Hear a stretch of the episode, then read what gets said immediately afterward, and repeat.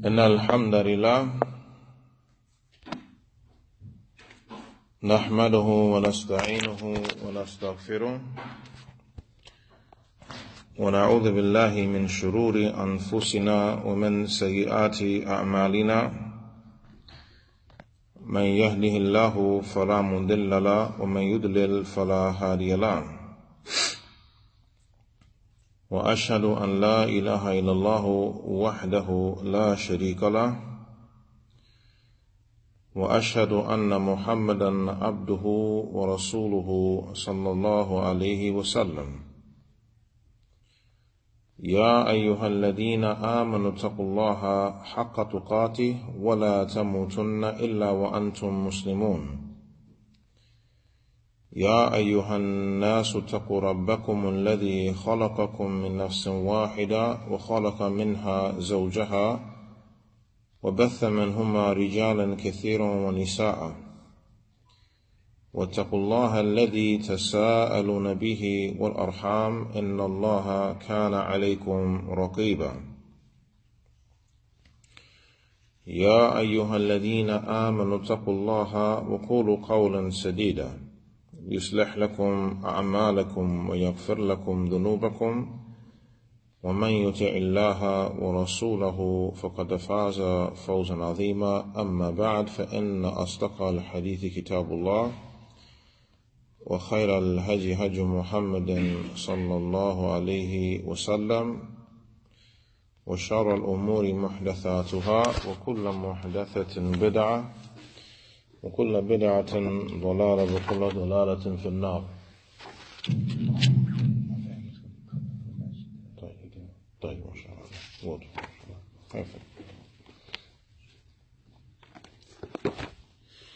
أما بعد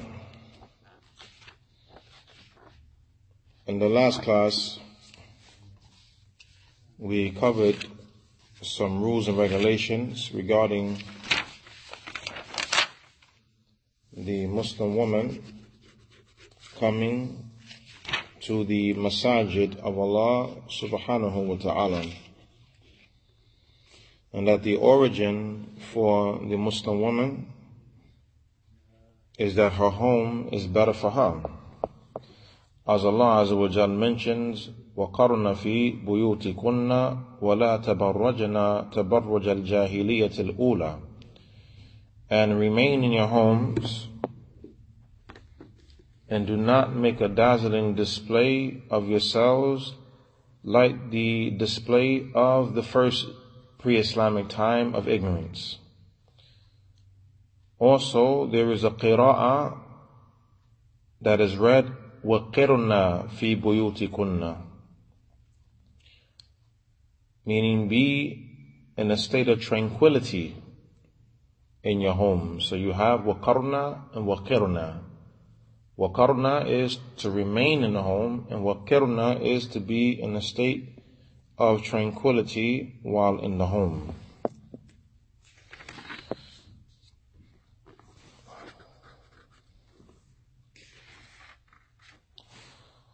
Also, we have the narration of the Prophet sallallahu alaihi wasallam the authority of Abdullah bin Umar radiallahu anhuma قال قال رسول الله صلى الله عليه وسلم لا تمنعوا نساءكم المساجد وبيوتهن خير لهن Do not prevent the woman from the masajid. In their homes are better for them. So this narration establishes the permissibility of the woman coming to the masajid of Allah subhanahu wa ta'ala to worship Allah.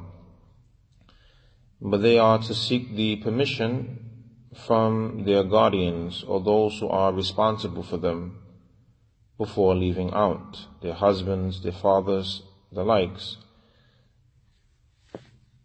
And even though the permission is to be granted, as the Prophet is addressing the guardians that they are not to prevent the woman from the masajid of Allah subhanahu wa ta'ala, the Prophet ﷺ mentioned, and their homes are better for them. Meaning their homes are better for them than the masajid. As the Prophet ﷺ established that the woman's prayer in her home is better than her prayer in the masjid.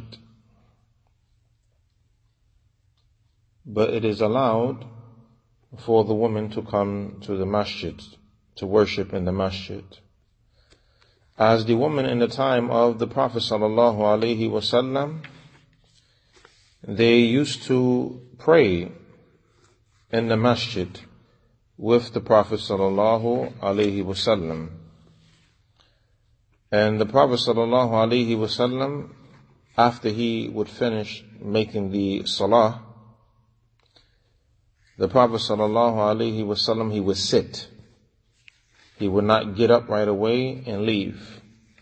And the Sahaba radiallahu anhum ajma'een, they would sit with him. They would not get up immediately and leave. And that was to give the woman the opportunity to leave the masjid without mixing with the men.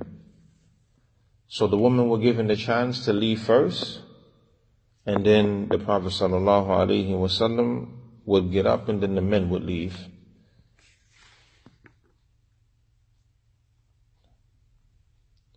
Also, barakallahu fikum, the women are allowed to go out for the fulfillment of their needs.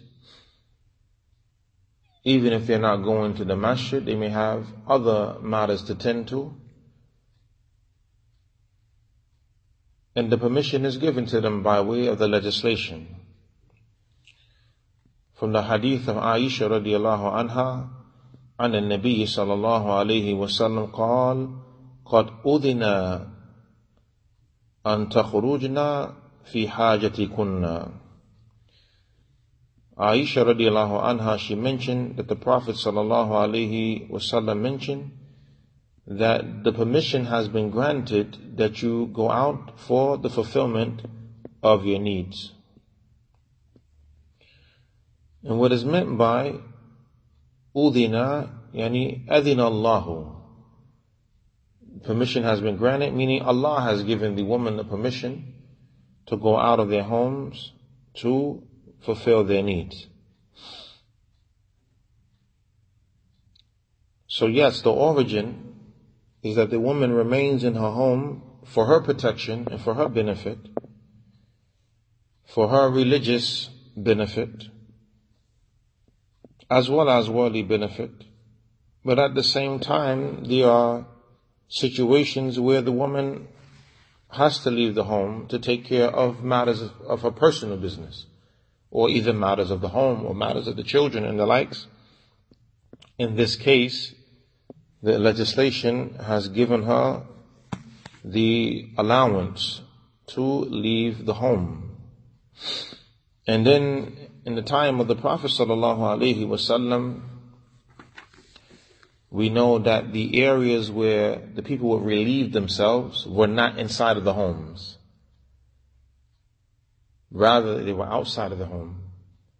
So the women, they will go out to those areas where they are not seen and they will relieve themselves outside. And this is, barakallah fikum, for the benefit of the woman. So they are allowed to go out to the masjid. They are allowed to go out to seek legislated knowledge. As the woman had requested from the Prophet sallallahu alaihi wasallam to give them a day that he will come to them and they can learn from him. And the Prophet sallallahu alaihi wasallam, he promised them a day in the house of so and so. So the woman will come out and go to that house, and the Prophet sallallahu alaihi wasallam, he would give them lessons.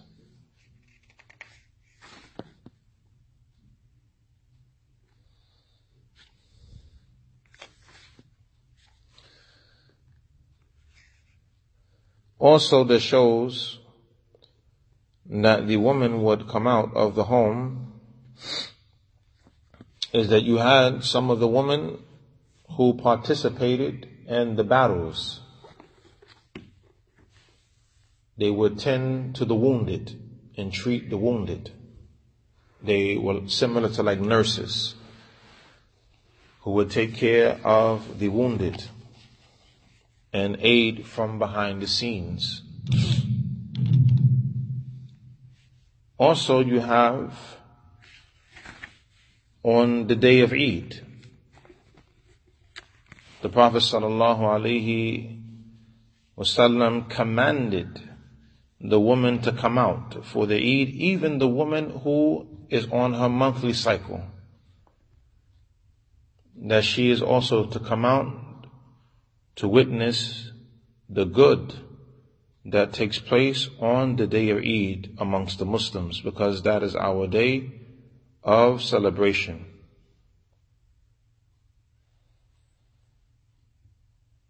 As the Prophet mentioned, يشهدن الخير ودعوة المسلمين so that they can witness the good and the supplication of the Muslims. But she doesn't pray with the Muslims because she's on her monthly cycle. She doesn't pray the Salatul Eid, but she comes and she's present. She just doesn't pray the Salah.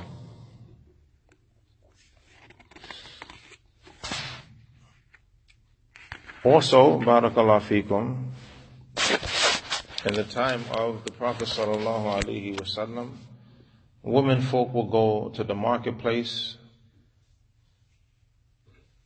the women would visit their families or visit their friends and the likes. And you find the narrations that support this. And this goes against that which the adversaries of Islam have said about the Muslim women, that they are prisoners in their homes, and that the Muslim women, they can't go out. We have many different examples of the woman leaving the home. We have many examples in the Quran and in the Sunnah from the text showing the permissibility of the woman leaving their homes. But what is the object or the objective, I should say, by saying that the Muslim women are prisoners in their home. Their objective is to stir up the feelings of the Muslim woman to make her want to be out of her home without reason, as their women are. If you look at many of the non-Muslim women, they're out of their homes to be out displaying themselves. They're out of their homes all types of night. Subhanallah bihamdi.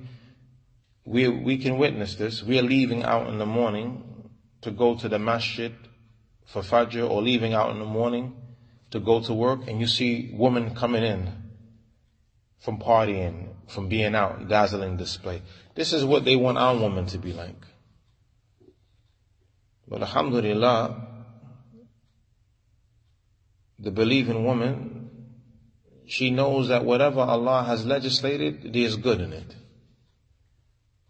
And she knows that which the Prophet sallallahu alaihi wasallam has legislated, then there's good in it. And whatever Allah has prohibited, then there's evil in that thing. And whatever the Prophet sallallahu alaihi wasallam has prohibited, there's evil in that thing. We have a narration on Abdullah bin Mas'ud radiallahu an, عن النبي صلى الله عليه وسلم قال إن المرأة عورة فإذا خرجت استشرفها الشيطان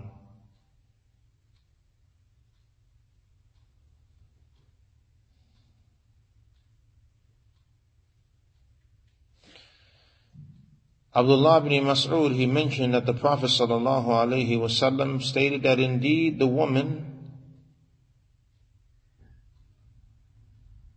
is awrah. And I'll explain the meaning of awrah. Indeed, the woman is awrah. When she goes out of her home, the shaitan beautifies her. When she goes out of her home, the shaitan beautifies her.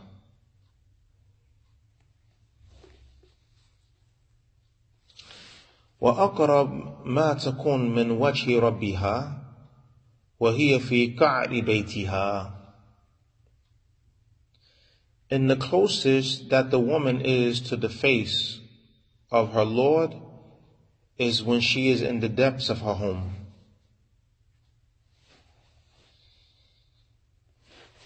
The Prophet sallallahu alaihi wasallam he described the woman as being awrah. And an awrah, this term is used for that which is private or that which should be concealed or covered.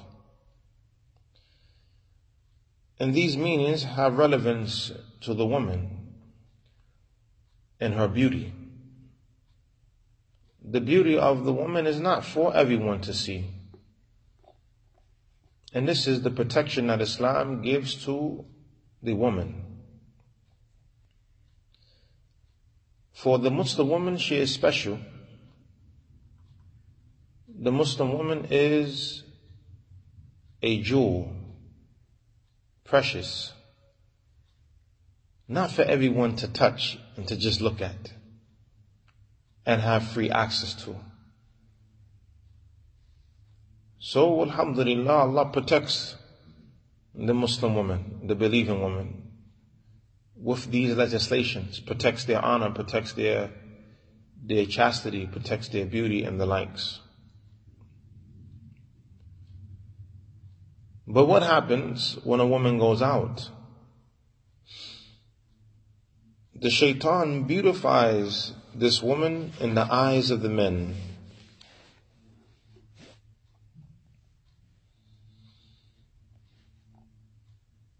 The shaitan beautifies the woman in the eyes of the men so that the men can harass the woman or attempt to speak to the woman or attempt to have access to the woman in a manner that is not appropriate. And this is why it is legislated that when the woman goes out of her home, the believing woman, she is to cover herself with the legislated covering. As the shaitan, he does not have good intentions for the children of Adam, generally. And also the shaitan, he strives to destroy the Muslim societies and the Muslim communities and the Muslim families specifically.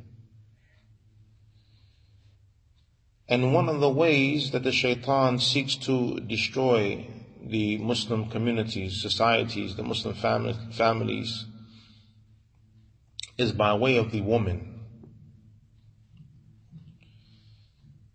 The Prophet sallallahu alaihi wasallam he mentioned, "Ma taraktu ba'di fitna adarru ala rijal min nisa." The Prophet sallallahu alaihi wasallam said, "I have not left behind me or after me a fitna, a trial, or a test that's more harmful upon the men than the women." Al-Hafidh ibn Hajar al-Asqalani, he stated in his explanation, وفي الحديث أن الفتنة بالنساء أشد من الفتنة بغيرهن. And in the narration, there's the proof that the fitna of the woman is more severe than the fitna by way of other than the woman.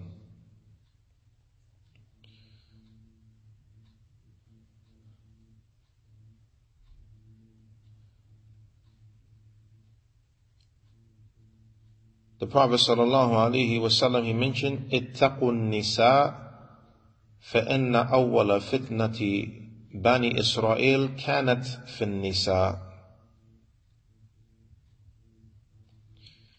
The Prophet sallallahu alaihi wasallam he said, "Be aware of the woman, for indeed the first fitna of the children of Israel was in the woman." Now, mind you, these narrations are not to be used to downplay the woman. This is not the intent here. The Prophet ﷺ is not belittling the woman. Rather, the Prophet ﷺ is explaining and clarifying that the fitna comes by way of the woman, meaning from the shaitan. He uses the, some women to cause fitna in the society. So number one is upon the sisters to be mindful of this and not allow the shaitan to use them as a means of destroying the Muslim societies and communities and families. They should not allow themselves to be used by the shaitan. And likewise the men, secondly, they have to be mindful of the dangers of the woman and to observe the legislative mannerisms when it comes to dealing with women. The Prophet sallallahu alaihi wasallam he mentioned in al-mar'a تقبل في صورة في صورة شيطان وتدبر في صورة شيطان Indeed, the woman, she comes in the image of the devil. And she leaves in the image of the devil. What this means is that when she's coming, the shaitan is whispering to the men calling the men to look at the woman and enticing the men by way of this woman. And when she passes by or is leaving out, the shaitan is also enticing the men by way of this woman. So whether she is coming or going, the shaitan is using her, her image, as a means to call the men to evil. And the Prophet sallallahu alaihi wasallam, he mentioned a beautiful point. As there's a narration on Jabir ibn Abdullah radiallahu anhuma, أن رسول الله صلى الله عليه وسلم رأى امرأة فأتى امرأته زينب فقضى حاجته ثم خرج إلى أصحابه. فقال إن المرأة تقبل في سورة الشيطان وتدبر في سورة الشيطان. فإذا أبصر أحدكم امرأة فليأتي أهله فإن ذلك يرد ما في نفسه.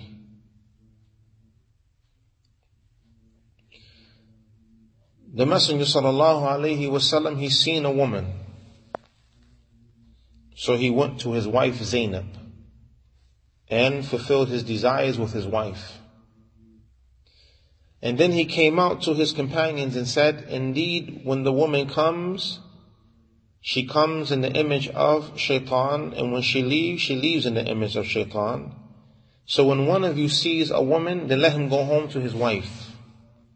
Meaning if you see, and you're outside and you see a woman and she's beautiful, and she stirs up your desires, go home to your wife and have relations with your wife.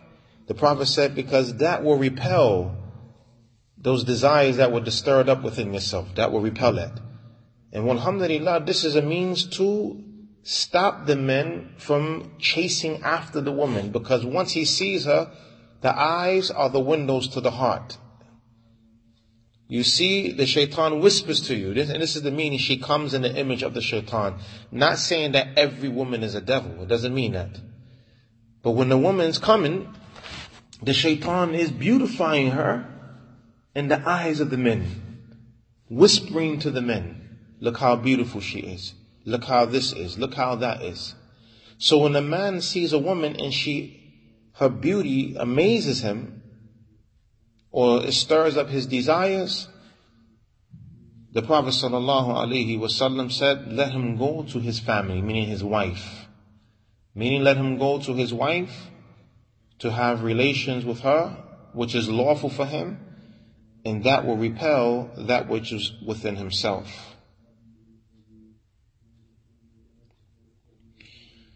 Al-Imam al-Nawawi rahimahullah he stated, قال العلماء معناه الإشارة إلى الهوى والدعاء إلى الفتنة بها. لما جعله الله تعالى في نفوس الرجال من الميل إلى النساء والالتذاذ بنظرهن وما يتعلق بهن فهي شبيهة بالشيطان. في دعائه إلى الشر بوسوسته وتزيينه The ulama they say that the meaning of this is indicating or pointing to the desires and the call to fitna by way of the woman. Due to that which Allah Azza wa Jal has placed within the men of inclining towards the woman and finding pleasure in looking at woman. And that which is connected to the woman. So from this angle, there's the resemblance of the shaitan and his call to evil and the whispering and the beautifying of evil and the likes.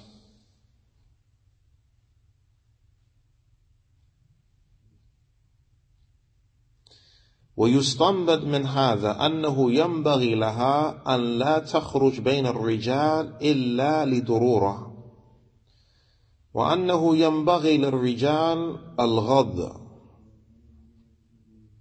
عن ثيابها والإعراض عنها مطلقة.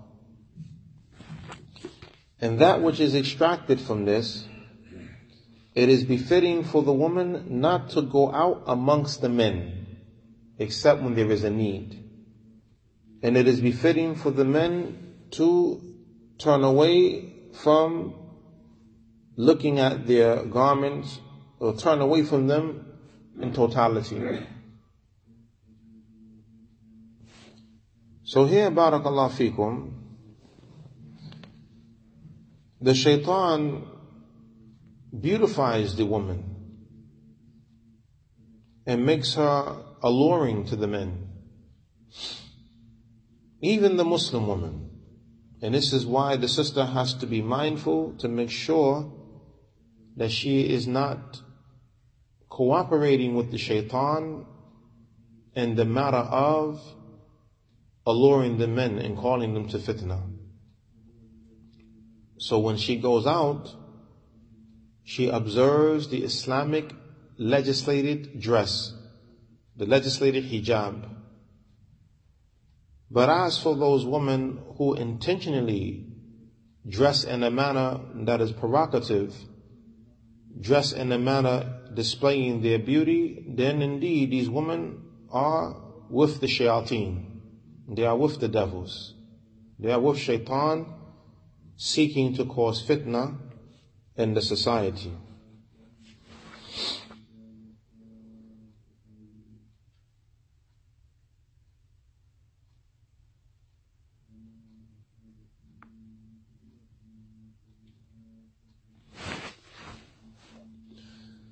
There is a narration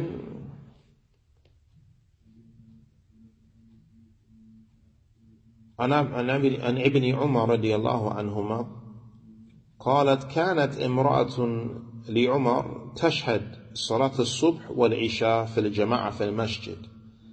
فقيل لها لما لما تخرجين وقد تعلمين أن عمر يكره ذلك ويغار؟ قالت وما يمنعه أن ينهاني قال يمنعه قول رسول الله صلى الله عليه وسلم لا تمنعوا إماء الله مساجد الله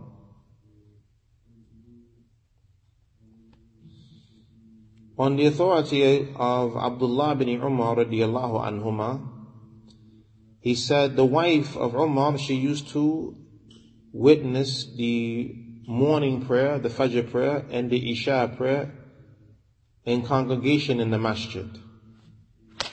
So it was said to her, why do you go out? When you know that Umar, he dislikes that and he is jealous. So she said, well, what prevents him from prohibiting me from going out to the masjid to pray? And Abdullah ibn Umar radiallahu anhuma, he stated, what prevents him is the statement of the Messenger of Allah sallallahu alaihi wasallam, do not prevent the female servants of Allah from the masajid of Allah. This narration has many benefits. One of the benefits is that the wife of Umar bin Khattab radiallahu an, she used to go out to the masjid to pray Salat al-Fajr and Salat al-Isha. And this shows the permissibility of the woman coming out when it is dark outside. Because these two prayers are normally prayed when it is dark. As the hadith on the authority of Buraida al-Aslami radiyallahu an قال قال رسول الله صلى الله عليه وسلم بشر المشائين في الظلم إلى المساجد بالنور التام يوم القيامة Give glad tidings to those who walk during the dark or in the darkness to the masajid that they will have a complete light on the day of judgment. Because on the day of judgment it will be dark going across the sirat the bridge. And according to the person's level of faith, that will be the degree of the brightness of his light. So here the glad tidings is given to those who go out to the masjid. They walk to the masjid in the dark. This, the ulama they say this is for Salatul Isha and Salatul Fajr. This is for Salat al-Isha and Salat al-Fajr. Another narration, من مشى إلى المسجد في ظلمة الليل له لقي عفوا لقي الله لقي الله يوم القيامة بنور أو لقي الله بنور يوم القيامة أو كما قال صلى الله عليه وسلم that whoever walks to the masjid during the darkness of the night, this person will meet Allah as Allah Azza Jal with a light on the day of judgment.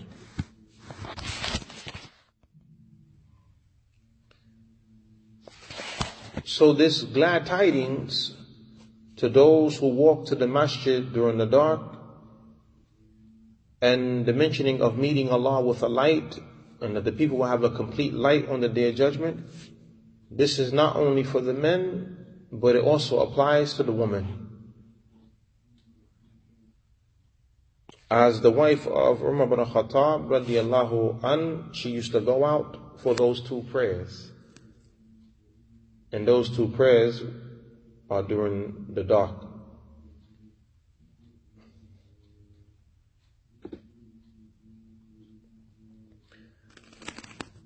So it was said to her, why do you go out? When you know that Umar, he dislikes that, and he is jealous,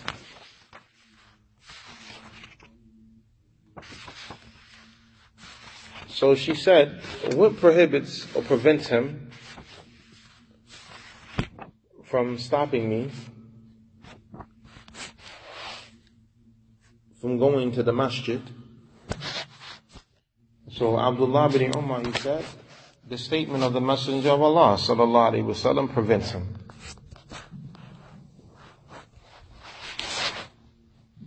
Do not prevent the female servants of Allah from the masajid of Allah. Number one, the legislation has come giving concern to that which benefits the people. Whether it's the individual or the society. And we already covered the text that mentions that the best place for the woman is her home. Also, we covered the text that shows the allowance for the woman to come out of her home to fulfill her needs or to go to the masajid of Allah subhanahu wa ta'ala. So the legislation, alhamdulillah,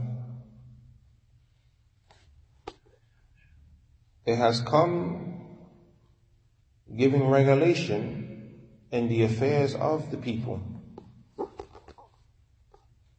dealing with matters within the home, matters outside of the home.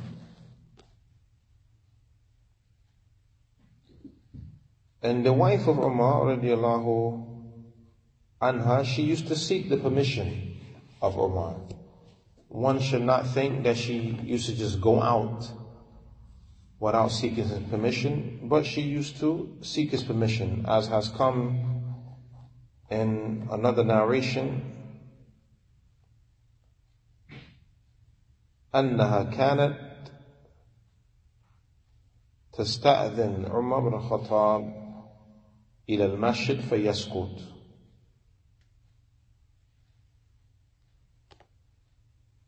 فتقول والله لأخرجن إلا أن يرحمك الله فتقول والله لأخرجن إلا أن تمنعني فلا يمنعها.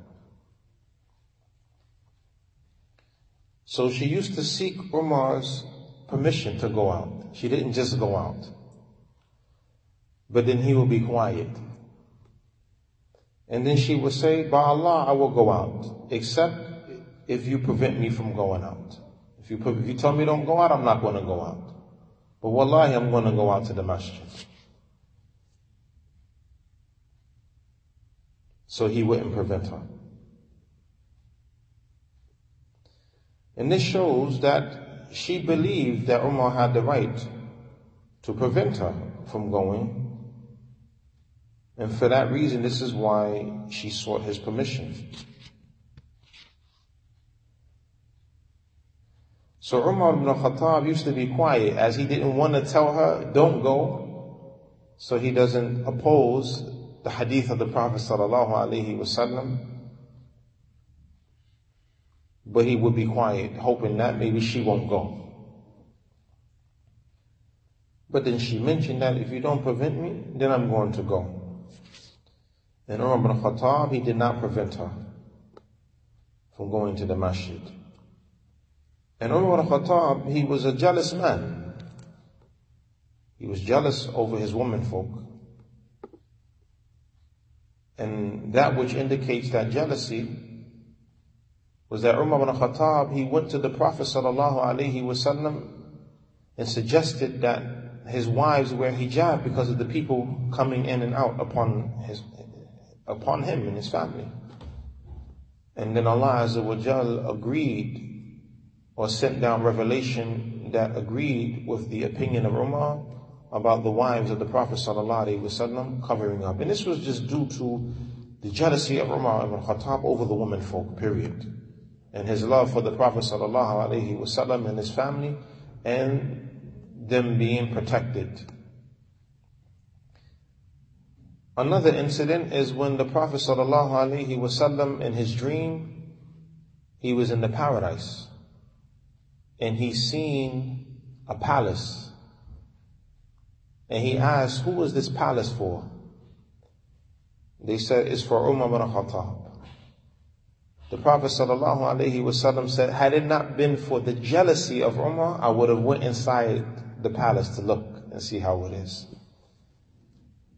So Umar ibn Khattab, he said to the Prophet ﷺ as the Messenger ﷺ was relaying this dream to the people, he said, O Messenger of Allah, I'm going to be jealous over you. But the shahid or the point is that the Prophet said he remembered the jealousy of Umar ibn Khattab. So this was known that Umar ibn Khattab radiallahu an was a man who was jealous over his woman folk and over his home. And there's nothing wrong with that. As long as the individual does not transgress the legislated boundaries with his jealousy. And this is, it is for the men to be jealous over their woman. You don't just let your woman be subjected to anything. You have to protect your woman, be jealous over your woman. You don't just let any man come to your wife, your daughters. No, you have to be jealous over the woman folk of your family but within the legislated boundaries.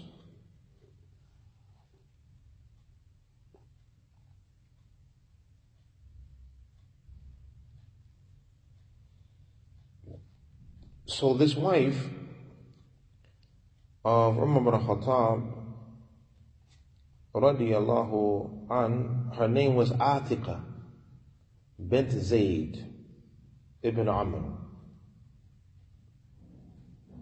She was the wife of Umar ibn Khattab and she used to witness the congregational salah in the masjid.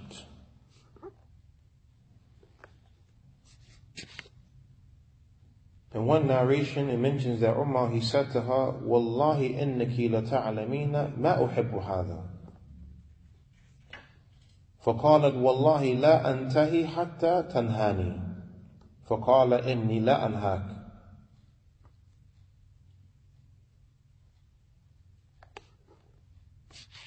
So Umar ibn Khattab, there's a narration that he said to her, By Allah, you know that I don't like this.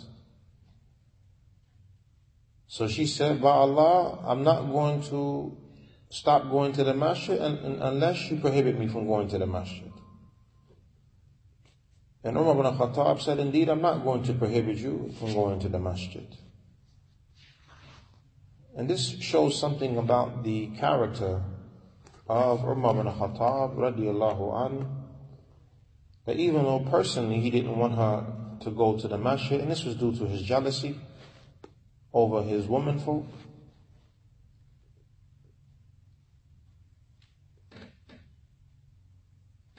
he did not put his personal jealousy in front of what the Prophet sallallahu alaihi wasallam said. And this goes back to the statement of Allah, Ya ayyuhalladina amanu, la tuqaddimu bayna yaday Allahi wa rasuli. O you who believe, do not put yourselves forward before Allah and His Messenger. And this, barakallah fikum, is a lesson for the men, for the husbands and the fathers. That we may desire something personally, but then there is a text or matter of legislation judging in that affair. It is upon us, barakallah fikum, not to put our personal feelings or desires or personal positions before that which Allah has stated and before that which the Prophet sallallahu alaihi wasallam has stated. And Umar ibn Khattab radiallahu an, he was known to be a person who stopped at the text that whenever there was a text, that was it. That was enough for Umar to stop. And he would not go beyond that. It is mentioned that the day that Umar ibn Khattab radiallahu an was stabbed in the masjid while he was making salah, that his wife was also present that day in the masjid.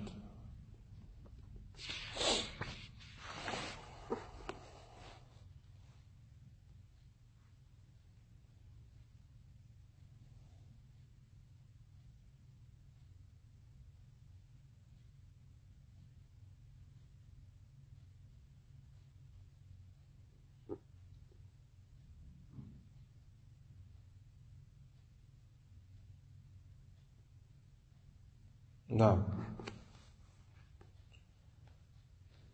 So Umar ibn Khattab radiallahu an, during his khilafah, the time when he was the Khalifa of the Muslims, his wife used to go to the masjid and pray in the masjid. And Umar ibn Khattab did not prevent her from going to the masjid. Even though his personal preference was that she didn't go out, but because of his respect for the text, due to his level of faith, he did not put himself before Allah and His Messenger.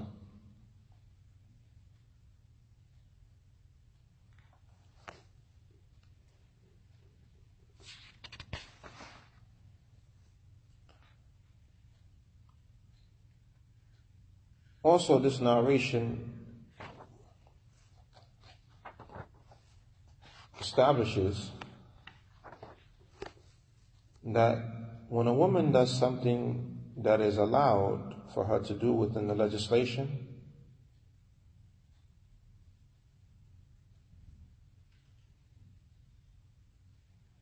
and it is possible that her husband desires for her to do something else, we're speaking about that which is allowed. We're not speaking about commandments, prohibitions, meaning that which is permissible. And she choose to do that which is permissible. That the husband should not look at this matter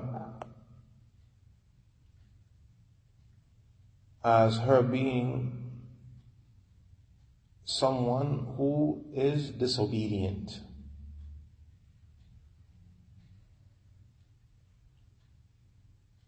Because although Umar ibn Khattab did not like for her to go out to the masjid, he didn't prevent her. So the allowance was there. Even though he personally didn't want her to go. And she knew that.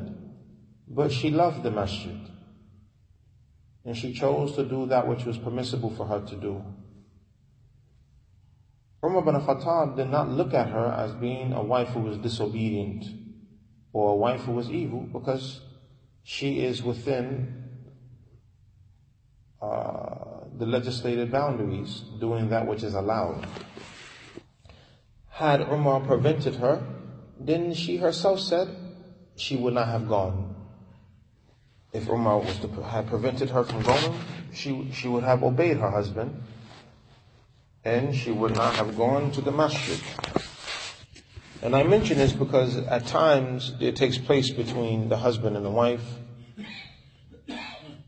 uh, a disagreement or a difference in view regarding a matter, and the matter is something that's permissible for the woman to do, but the husband, he really desires her not to do it. But she opts to do that which is allowed for her to do. That the man should not look at his wife as being uh, disobedient in this case, or to be evil, or not to love him, or she's disrespecting him and the likes. Because she's doing something that the legislation has allowed her to do.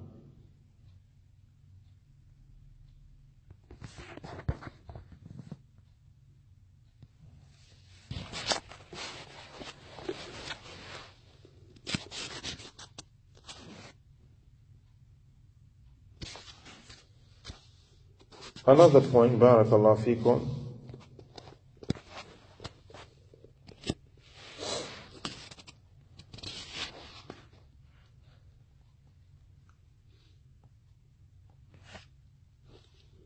is that the woman, after the death of the Prophet sallallahu alaihi wasallam, they still used to go to the masjid. They used to go to the masjid during his time, during his life, and even after his death.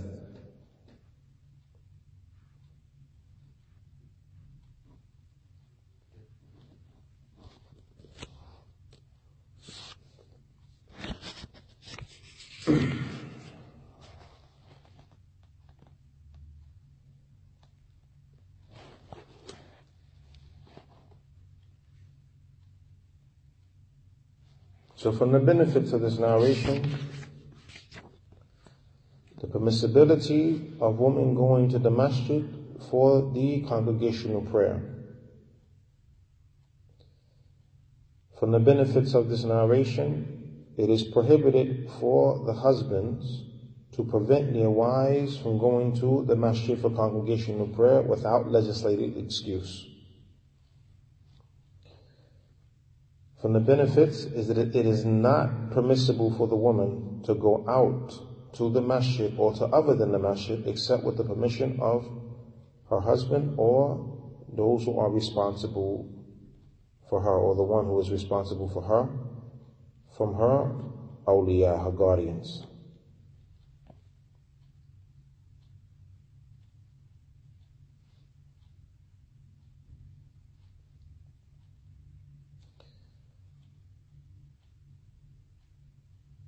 From the benefits of this narration, it shows that it is allowed that the husband dislikes that the wife goes out to the masjid due to the jealousy without preventing her. There's no harm in that. There's no sin in that. Also, if the woman seeks the permission of her husband to go out to the masjid and he does not give her permission, then it is not allowed for her to go out, even though he is commanded not to prevent her. Let's just say he goes against the statement of the Prophet sallallahu alaihi wasallam. The Prophet says, don't prevent them, but he prevents his wife. The wife is to listen to her husband, but the sin is on the husband. The wife is to listen to her husband, but the sin is upon the husband.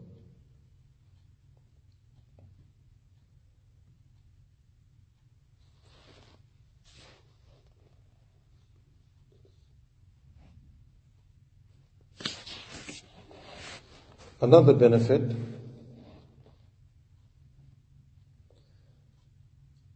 the scholars they say it is not permissible for the husband to force his wife to do that which he views as being better. It is not permissible for the husband to force his wife to do that which he views as being better.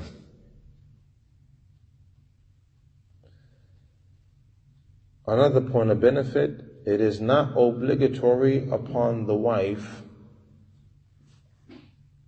to follow every opinion of the husband.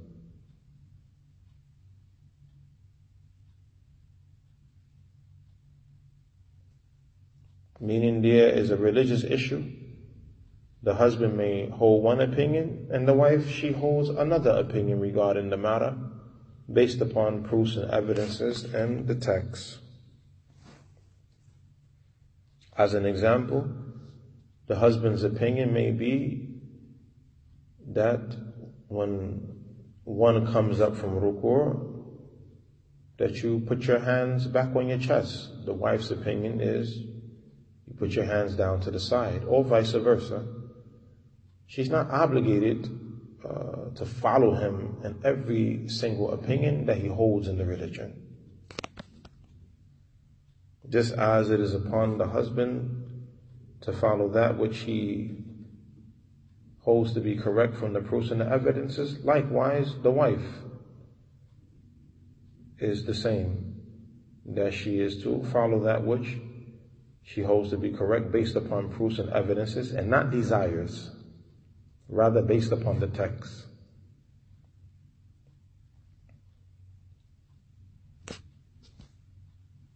So a woman is not obligated to follow her husband in every single opinion.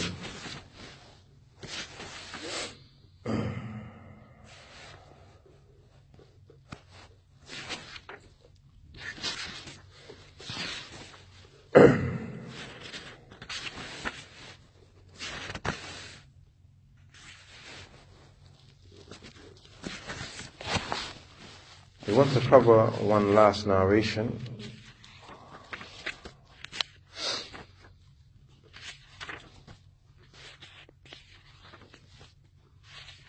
In relation to the woman mixing with the men.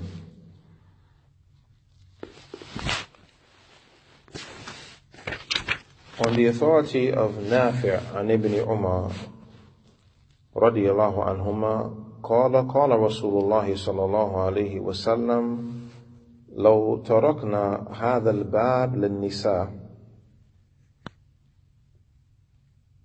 قال نافع فلم يدخل منه ابن عمر حتى مات.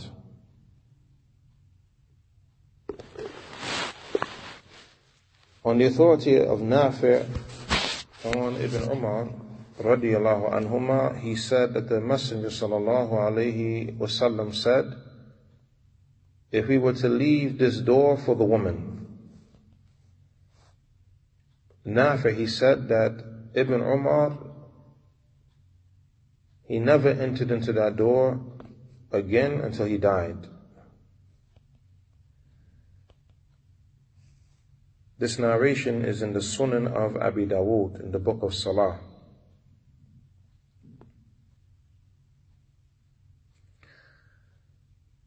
This narration establishes that in the time of the Prophet sallallahu alaihi wasallam, there was more than one entrance to the masjid of the Prophet sallallahu alaihi wasallam. And these entrances, the people who came to pray, they would enter into these doors. So the men and the women would enter into any door they wished. Until the Prophet ﷺ indicated and addressed the men that a door from the doors of the masjid or an entrance from the entrances of the masjid, one is to be designated for the woman. And what is the reason for this? So that there is no ikhtilat, there's no mixing between the men and the woman. So the Prophet ﷺ said, لو تركنا هذا الباب للنساء. If we were to leave this door for the woman. So this indicates, number one, that the masajid should have a separate interest for the woman to give them the privacy and the ease of coming into the masjid without mixing with the men. Another point, it shows that the legislation has legislated texts to prevent free mixing between the sexes, between the men and the women.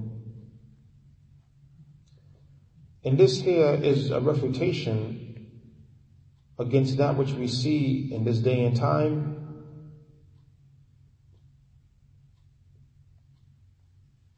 Of individuals who ascribe to Islam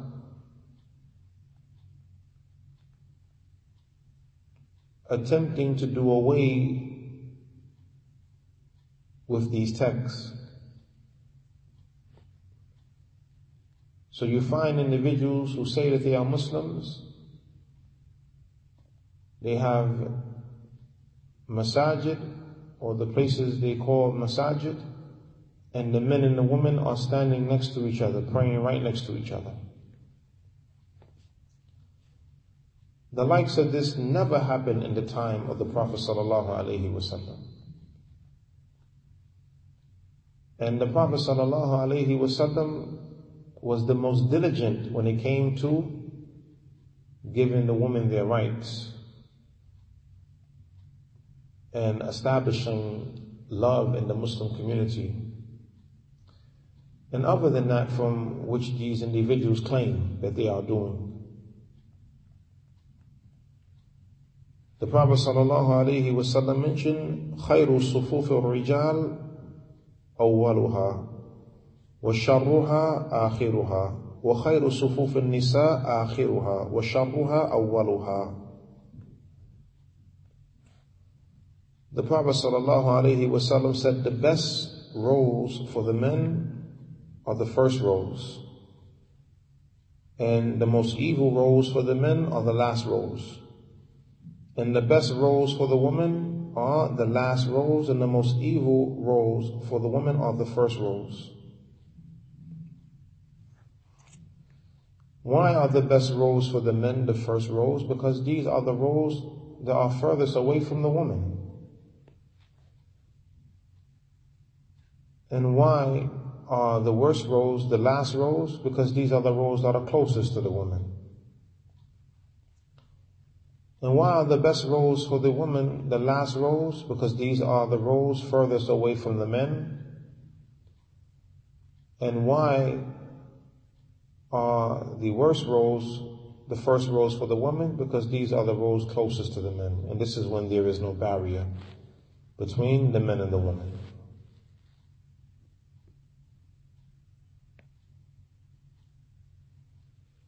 But in the case where the women have a separate area, a separate prayer area than the men, or there is a barrier separating the men from the women, then in this case, the best roles for the women are the first roles. But still, for the men, the worst roles are the last roles. If the women are separated, the men should always try to be in the first rows.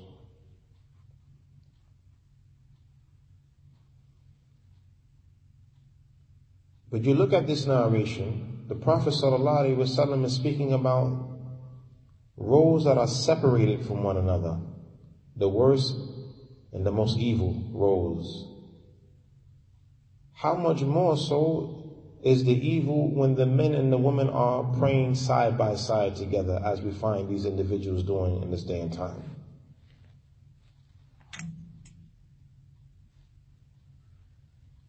This is a clear, blatant disregard for these texts. The woman having a different interest to enter into the masjid, and the best roles for the women being the last rows that are furthest away from the men.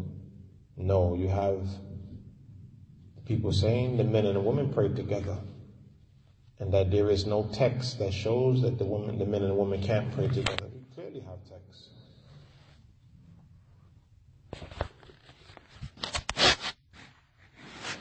And look at the response of Abdullah ibn Umar that the door that was designated for the woman, Abdullah ibn Umar did not go through that door ever again until he died, meaning he died never going back through that door again. And this is how we as the men should be, barakallah fikum, that when we know that there's an area that is for the woman, keep away from the woman area. Don't go in that area. And we should not hang around the woman's area. That area is the woman's area for a reason, because of the woman being in that area. And the men should keep far away from the woman's areas and not seek to go near the woman's areas because this opens up the door for fitna.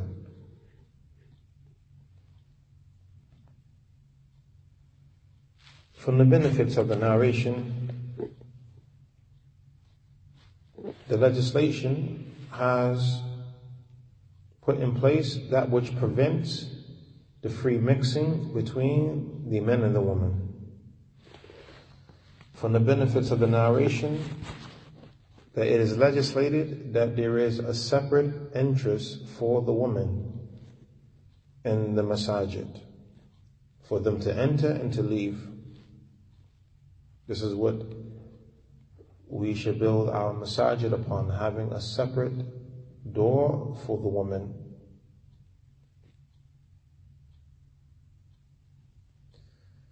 Also, from the benefits of this narration, the fear of Allah subhanahu wa ta'ala that Abdullah ibn Umar he had, and how he was diligent in carrying out the commandments of Allah and His Messenger. May Allah Azza wa be pleased with him. Also from the benefits of this narration, that those who are in charge of the communities, they have to put in place that which is going to be a benefit for the communities and cultivation for the communities. That which is put in place to look out for the affairs of the men and the affairs of the women and putting in place that which prevents fitna from taking place in the communities. And it is befitting for those who are in charge of the communities to direct the people to that which he knows from the religion, which is going to bring about safety and security, happiness in this life, as well as in the hereafter. Inshallah ta'ala we'll stop at this point. Whatever is correct, the praise is for Allah Azza wa Jal alone. And whatever is incorrect, it is from myself. Allahumma bihamdik. Ashadu an la ilaha illa anta astaghfiruka wa atubu ilayk.